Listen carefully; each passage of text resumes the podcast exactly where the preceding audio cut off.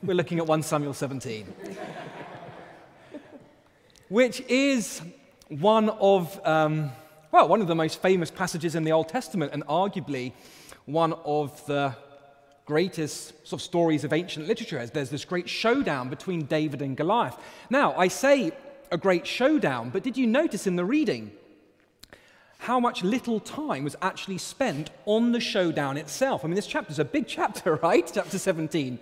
All about David and Goliath. There are 58 verses here. How many verses, or I should say, how few verses, were actually on the fight itself? Glance down with me at verse uh, 48. So, on page 289, if you want to follow along on the church Bibles, or do follow along on the phone. Verse 48 of, of 1 Samuel 17 As the Philistines moved closer to attack him, David ran quickly towards the battle line to meet him. Reaching into his bag and taking out a stone, he slung it and struck the Philistine on the forehead. The stone sank into his forehead, and he fell face down on the ground. So David triumphed over the Philistine with a sling and stone. And that is it. Just three verses on this great showdown. And it begs the question well, what about the other 55 verses in this chapter? And what is going on there? I'm not sure if you've ever heard the phrase of David and Goliath in sort of everyday language today. It's often used with underdog overtones. So, Minnows Woking FC relish the underdog role in their David and Goliath match with Giants Manchester City. If you just have enough courage and bravery like David, then you can fell the giants in your life. You ever heard sort of David and Goliath used like that, meant like that? I want to suggest to you this afternoon that that is to miss the main point, the main message of this incredible story in the Bible, with its focus mainly on the Lord and it is He who saves.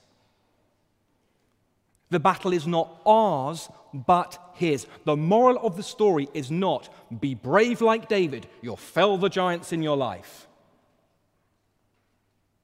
This is a story about God, trusting Him, such that no matter what comes your way, no matter what you face in life, He will give you the ultimate victory. And I want to put it to you that that is a message which is far more encouraging for us today. And that is what the other 55 verses are about. So let's take a look at them now. We're going to do a character study through chapter 17. So we're going to look at the fear of Goliath, then the faith of David, and then the victory of Christ. Okay? First of all, the fear of Goliath and the danger of only focusing on what we can see. What is striking about this um, opening section of 1 Samuel 17 is just how much attention is paid to Goliath's appearance. One theologian calls it the single most detailed description of a warrior in the Bible, another saying it is unique in practically all of Hebrew narrative. Notice first, glancing down to verse 4, the attention given to Goliath's immense size and stature. A champion named Goliath, who was from Gath, came out of the Philistine camp. His height was six cubits and a span which the footnote tells us is about nine and a half feet. Some translations have four cubits and a span, which would still put him at seven feet tall. Either way, here is a beast of a man, right? Think Hulk, think Thanos. If you're into the MCU films without the green and purple skin, this is an incredibly intimidating man with sheer power and strength and size. Notice, secondly, his protective armor, verse 5. He had a bronze helmet on his head and wore a coat of scale armor of bronze weighing 5,000 shekels. On his legs, he wore bronze greaves. And if you glance down to the end of verse 7, we're told he's got a shield bearer going ahead of him. So here he is, head to toe in body armor. Not only is he incredibly intimidating, he looks absolutely impregnable. Notice, thirdly, his state of the art weaponry verse 6. A bronze javelin was slung on his back. His spear shaft was like a weaver's rod, and its iron point weighed 600 shekels. That is like a seven kilo dumbbell for those of you who work out. Imagine that being fashioned into a point on a spear, and that is being aimed at you. incredibly intimidating, utterly impregnable. Goliath looks invincible. Now, why so much detail and attention on Goliath's outward appearance? Because that is all the Israelites can see. That is all the Israelites are focusing on. What's right in front of them. You might say, well, of course they are. You can empathize with that. Here are God's people. There is no mention of God at all here. They are looking at things merely from a human perspective. Do you remember what God said last week when they were choosing their next leader? In chapter 16, verse 7, turn back. It's such a key verse for us for this book. Just flip back over 287, verse 7 of chapter 16. And the Lord says to Samuel, listen to this do not consider his appearance or his height, for I have rejected him. The Lord does not look at the things people look at. People look at the outward appearance, but the Lord looks at the heart. And so here are the Israelites. They are God's people at the time. And they are basing their sense of security not on the Lord, but on people's size, people's stature, outward appearances. The very reason they chose Saul in the first time was because we were told he was a head taller than everyone else in chapter 9. But now here along comes Goliath. He's taller, he's bigger, he's stronger. Where does it leave the Israelites? Chapter 17, verse 11. All the Israelites were dismayed and terrified. Verse 24, they were left in great fear. I don't know where you tend to base your sense of security on. I mean, there'll be a whole manner of things. But if it's your looks, what about when someone more attractive enters the room?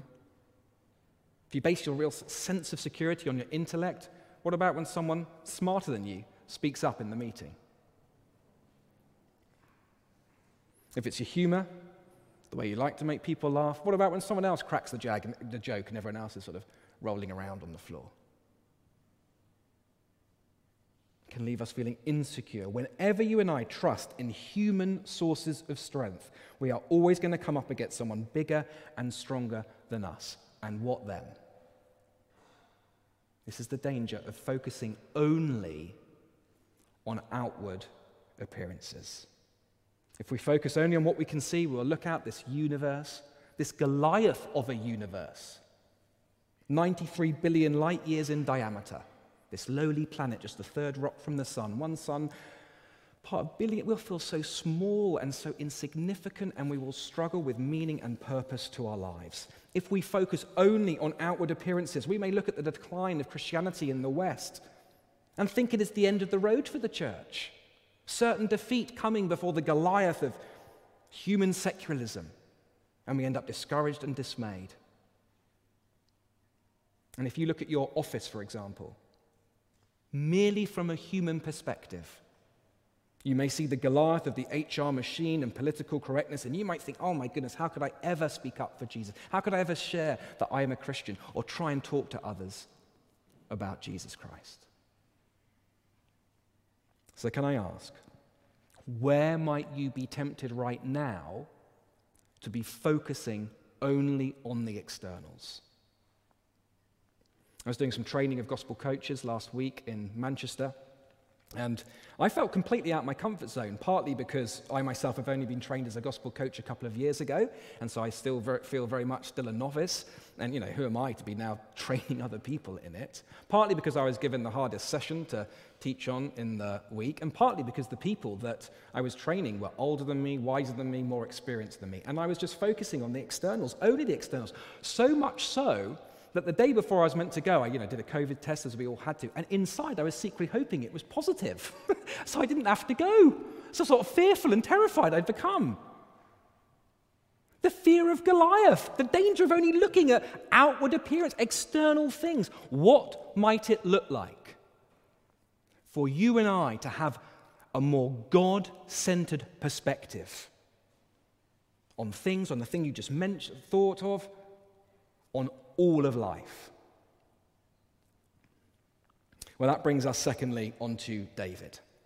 So, not just the fear of Goliath, but secondly, the faith of David. Because in the next part of the story, David enters the scene from verse 12 onwards. Remember, he's just been anointed in the previous chapter. He's empowered by the Spirit. He's speaking bold words of faith. And for the remainder of chapter 17, we get three speeches from David verse 26, verses 34 to 37, and verses 45 to 47, each of them giving a different, unique, God given perspective on the situation. And you and I need each of them. So let's take a look at them. First, in verse 26, we are told we have a living God. Verse 26 David asked the men standing near him, What will be done for the man who kills this Philistine and removes this disgrace from Israel? Who is this uncircumcised Philistine that he, she, he should defy the armies of the living God? And so, up to this point in the narratives, as we just said, there's been no mention of God at all. Just focusing on the externals, outward appearance. But suddenly now it all changes as David speaks. And this, by the way, is the first time that David speaks in, or at least the first recorded words we have of him in the Bible. Very important when someone speaks for the first time in the Bible. What, what, what's their heart on? What, what's important? What matters? Where is their focus? It is on the Lord, on the living God. Who is this uncircumcised Philistine that he should defy the armies of the living God? And so, what is David saying? He's saying, let's get some perspective here, guys. No one messes with the Lord. Not me, not you, certainly not this Goliath from Gath. He may look scary to you, he is nothing to the Lord, who gives him every breath, who sustains his very being. Let's bring God into the situation. I don't know if you've ever been stuck on a work problem, you know, some relational conflict perhaps, struggling with a decision, and then someone comes in and gives a different perspective. And it's just really helpful. Suddenly you can see everything in a new light and the fog lifts, and you think, oh, yeah, thanks so much. I got the direction, to, I know what to do next. And this is exactly what David is doing here. Bringing a new perspective, a different perspective, the right perspective, a God centered one. And so, friends, can I encourage you? We have a living God who is always there, always with us, always at work, always available to help. We have a living God who made this universe, all 93 billion light years of it. And he made you with dignity and worth and with transcendent meaning and beauty. And you're not alone and you're not insignificant. To the Lord, you, are, you eternally matter. We have a living God who says he is building his church. The gates of hell will not prevail against it. Yes, there may be some decline in the West, but across the world at large, ongoing, dramatic growth. We have a living God who is with you in the office every day, who has put you right there in that company, that team, that desk, that colleague who can give you just the right words to say with the right tone to use. He's with you all of life lived before Him, our living God, don't lose sight of Him. And as we pastor each other, speak truth into one another's lives, as people reach out to us for help, this is a great starting point. Bringing God into the picture gently, graciously. Where do you see God here? How do you see our living God speak into this situation? Secondly, under this second point, we have a rescuing God, a living God and a rescuing God. Look down with me now at verse 34. This is David's second speech. Verse 34 But David said to Saul, Your servant has been keeping his father's sheep. When a lion or a bear come and carried off a sheep from the flock, I went after it, struck it, and rescued the sheep from its mouth. When it turned on me, I seized it by its hair, struck it, and killed it. Your servant has killed both the lion and the bear. This uncircumcised Philistine will be like one of them because he has defied the armies of the living God. The Lord, who rescued me from the paw of the lion and the paw of the bear, will rescue me from the hand of this Philistine. In other words, this is not David's first rodeo. He's fought lions, he's fought bears in his role as a shepherd, protecting his father's sheep. and he has struck them down and he has killed them. But where is David's trust? It is not in his skill, in his talents, his experience as a shepherd. The wisdom he's gained, no, it is in the Lord. It is the Lord who rescued me from the lion and the bear, and it is the Lord who will rescue me from this Philistine. The battle is his, a rescuing God. He's done it before, he will do it again. Going back to my example earlier about trading these gospel coaches in Manchester and being scared about it. And, the, you know, when I got that positive COVID test, I knew something was going on inside and I knew it wasn't right. And, you know, I could almost sense the Lord saying to me, nudging me, like, hey, have you forgotten someone here? He was more gentle than that. You know, have you forgotten someone here? Yeah, I, no, I have. How many times? You know, has the Lord enabled me and got me through many speaking commitments? How many times has He enabled me to get through some tough material and understand how to put it across? How many times has He helped me to get up and, and teach in front of people who are older and wiser and more experienced than me? Many times. He has done it before. He can do it again.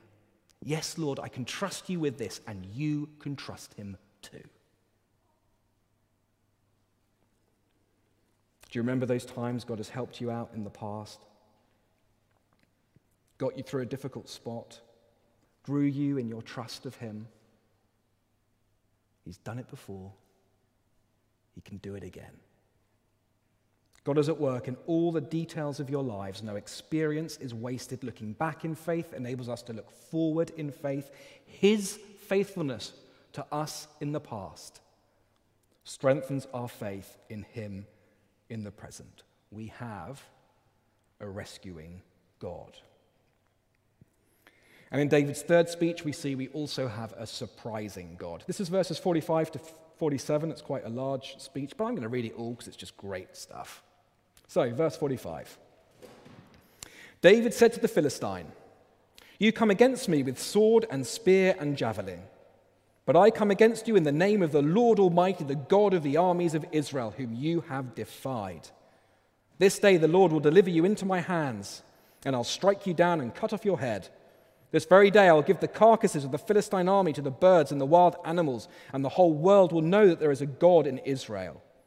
All those gathered here will know that it's not by sword or spear that the Lord saves, for the battle is the Lord's, and he will give all of you into our hands. I mean, who would have thought that God would choose to defeat Goliath through this little, weak, vulnerable, boy David. I mean, he can't even get Saul's armor on properly. Like, it's just so heavy for him that in the end he picks up these five stones and a sling. I mean, it's almost laughable as you read it through. Who would have thought? Not Eliab, verse 28, not Saul, verse 33, not Goliath, verse 42. All they can see is a boy. All they can see is the externals, the sticks. But that's it with the Lord the living Lord, the rescuing God. He does not save by sword or spear or human displays of strength and power, but he chooses to save through weakness. The Bible commentator Dale Ralph Davis writes What matters is not whether you have the best weapons, but whether you have the real God. In fact, your inadequacy may be precisely your qualification for serving God, for His strength shines brightly behind the foreground of your weakness. So take heart. Whatever you are up against right now, we have a living God who is always with us. We have a rescuing God who has helped us before and can help us again. You have a surprising God who is delighted to work through weak, broken, sinful people like you and me. Do not underestimate what God can do through you, through this church, tomorrow, the next day, in the week ahead. The faith of David. Well, thirdly and finally, let's look at the victory of Christ. Because in the wider biblical narrative, this story is not merely about David. He is long since dead and buried. You know, we are not part of the Israelite army today. We don't fight literal, physical battles like this. This story ultimately points to the greater David, the King of Kings, the Lord Jesus Christ, who faced the ultimate Goliaths of sin and death and the evil one and who has already won the victory for us. I don't know when you're reading David and Goliath where you tend to put yourself in the story, if you're hearing this for the first time. Where, where would you like to put yourself? I'll tell you where I'd like to put myself in the shoes of David and be the hero. I'm sorry to say, we're not David, we're not the hero. If you want to put yourself anywhere, put yourself in the army, fearful and terrified and cowering in fear of most of the things that come our way. None of us can deal with our own sin, let alone the sin of the whole world. None of us can face death by ourselves and win. Most of us don't even realize the devil is real.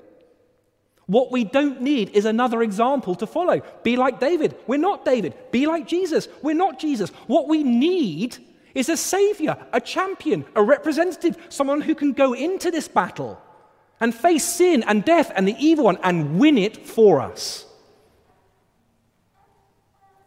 And that is exactly what Jesus Christ has done for us. That is who he is to us. It may seem laughable, it may seem incongruous, but 2,000 years ago, as Jesus Christ is dying on the cross, in what seems externally incredible weakness, he is actually paying for all our sin and all the times we cower away in fear, he pays for sin once for all. And three days later rises from the conquers death.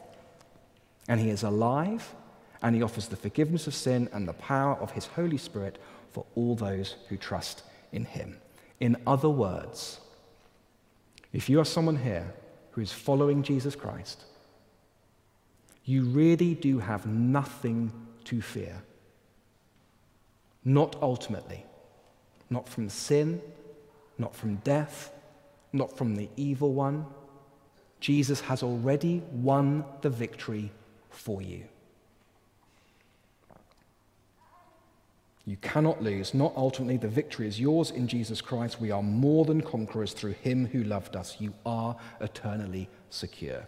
And it is having this perspective, this Christ centered perspective, through life. Not focusing on the externals, but focusing on Him that will help us to step out, not in fear, but in faith. Faith in our living, rescuing, surprising God to face any Goliath that is thrown at us in the week ahead. Well, let me pray that for us now. Let's pray. Father God, we do thank and praise you for this incredible story and showdown between David and Goliath. But ultimately, Lord, we know it's about you. You are the one who saves. The battle is yours, not ours. And in the person of Jesus Christ, your Son, you have conquered sin, you have conquered death, you are risen alive. The promise of the forgiveness of sins, your Spirit with us, is there. And so please help us not to focus merely on the externals, but have this divine, God centered, Christ centered perspective on all areas of our life. And so please help us by your Spirit to step out, not in fear, but in faith, to face whatever comes our way. And we ask it in Jesus' name. Amen.